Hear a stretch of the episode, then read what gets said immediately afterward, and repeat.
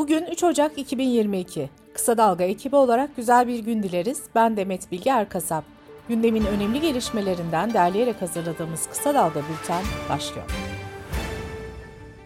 Türkiye yeni yılı zamlarla karşıladı. 1 Ocak Cumartesi günü itibariyle vergiler, trafik cezaları, köprü, otoyol geçiş ücretleri, elektrik, doğalgaz, akaryakıt fiyatlarında yüksek zam yapıldı.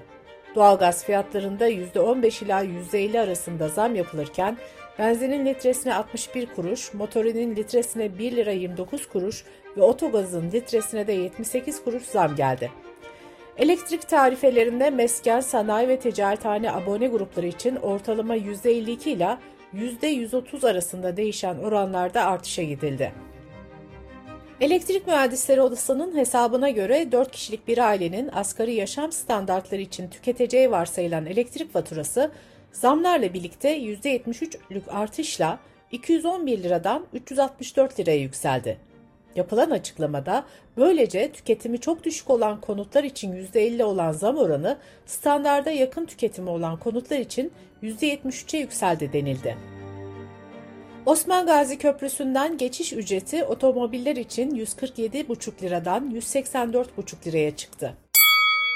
Merkez Bankası mal ve hizmet tedarikinde geç ödemelerde uygulanacak temerrüt faiz oranını %17,25, alacağın tahsili masrafları için talep edilebilecek asgari giderim tutarını da 555 lira olarak belirledi.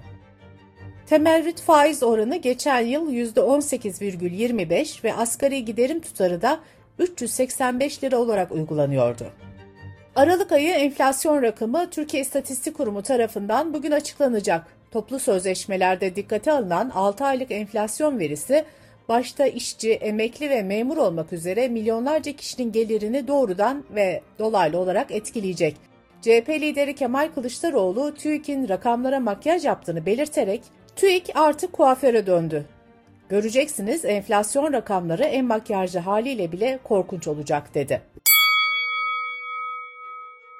Toprak Mahsulleri Ofisi 2022'nin Ocak ayı için 1 milyon 220 bin ton hububatı satışa açtığını açıkladı.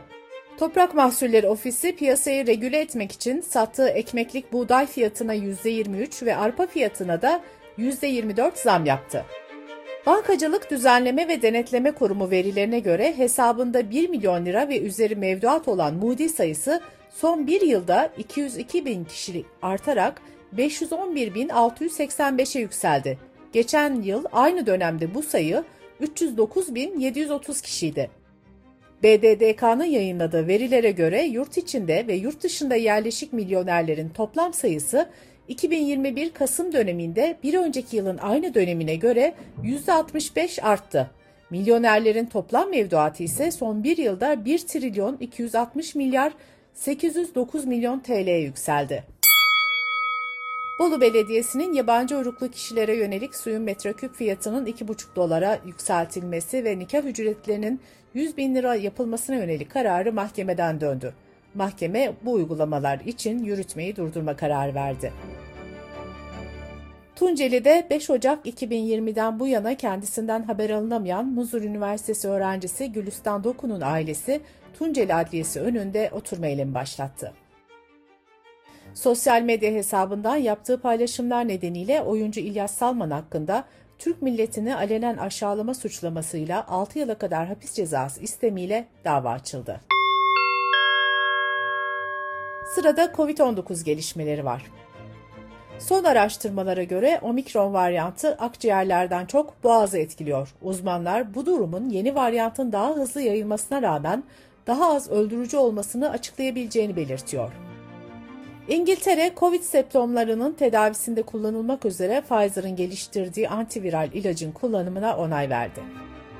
İzmir Tabip Odası Başkanı Lütfi Çamlı, özellikle yılbaşını takiben omikron varyantının Türkiye'de ciddi şekilde artmasını beklendiğini söyledi. Çamlı, vaka sayılarındaki artış nedeniyle hastane sistemlerinin sıkıntıya girebileceği uyarısında da bulundu. Omikron'un hava yolları personelini etkilemesiyle personel sıkıntısı yaşayan havayolu şirketlerinin yaptığı uçuş iptali 1 Ocak Cumartesi günü dünya genelinde yaklaşık 4700 olarak gerçekleşti. Dış politika ve dünyadan gelişmelerle devam ediyoruz.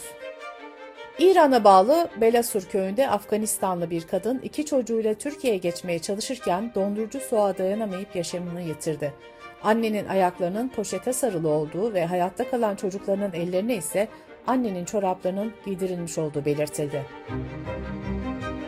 Van Valiliği olayın Türkiye sınırları içerisinde değil, İran İslam Cumhuriyeti'ne bağlı Türkiye sınırına yakın Belasur köyünde gerçekleştiğini ve çocukların köylülerce İran askerlerine teslim edildiğini açıkladı. Türkiye'de cezaevinden firar eden ve Yunanistan'da yaşayan yazar Seven Nişanyan tutuklandı. Nişanyan'ın hangi ülkeye sınır dışı edileceğine bugün karar verilecek. Nişanyan, İzmir'in Selçuk ilçesindeki Şirince'de sit alanındaki araziye ev yaptığı gerekçesiyle tutuklu bulunduğu Foça Açık Cezaevinden 2017 yılında firar edip Yunanistan'a gitmişti. Nişanyan'a 11,5 yıl hapis cezası verilmişti. İsrail ordusu Gazze'den atılıp Tel Aviv açıklarında denize düşen iki roketi gerekçe göstererek Gazze'yi vurdu. İsrail askerlerinin hava saldırılarının yanı sıra karadan da ateş açtığı belirtildi. Fransa, Avrupa Birliği dönem başkanlığını 1 Ocak'tan itibaren 6 aylığına devraldı. Fransa hükümetinden yapılan açıklamada dönem başkanlığının sloganı olarak yükseliş, güç, aidiyet ifadelerinin seçildiği belirtiliyor. ABD'li elektrikli otomobil şirketi Tesla yaklaşık 200 bin aracını geri çağırdığını açıkladı. Şirket, araçlarının gövdesinde ve ön kaputunda kaza riskini artıran nedenlerden dolayı Çin'deki araçları geri çağırdı. İngiltere yeni yıla görkemli havai fişek gösterileri ve kutlamalarıyla girerken şehrin turistik bir simgesi haline gelen ve saat kısmında restorasyon çalışmaları biten Big Ben Saat Kulesi'nde de yeni yılın ilk dakikalarında çanlar yeniden çaldı. 1980'li yıllarda geniş bir hayran kitlesi bulunan Altın Kızlar dizisinin yıldızı komedi oyuncusu Betty White 99 yaşında hayatını kaybetti. ABD Başkanı Joe Biden White'ın ardından o bir kültür ikonuydu dedi. Bültenimizi kısa dalgadan bir öneriyle bitiriyoruz.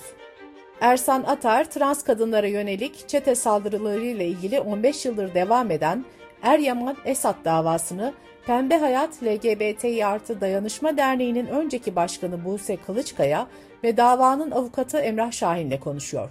Kısa Dalga.net adresimizden ve podcast platformlarından dinleyebilirsiniz. Gözünüz kulağınız bizde olsun. Kısa Dalga Medya.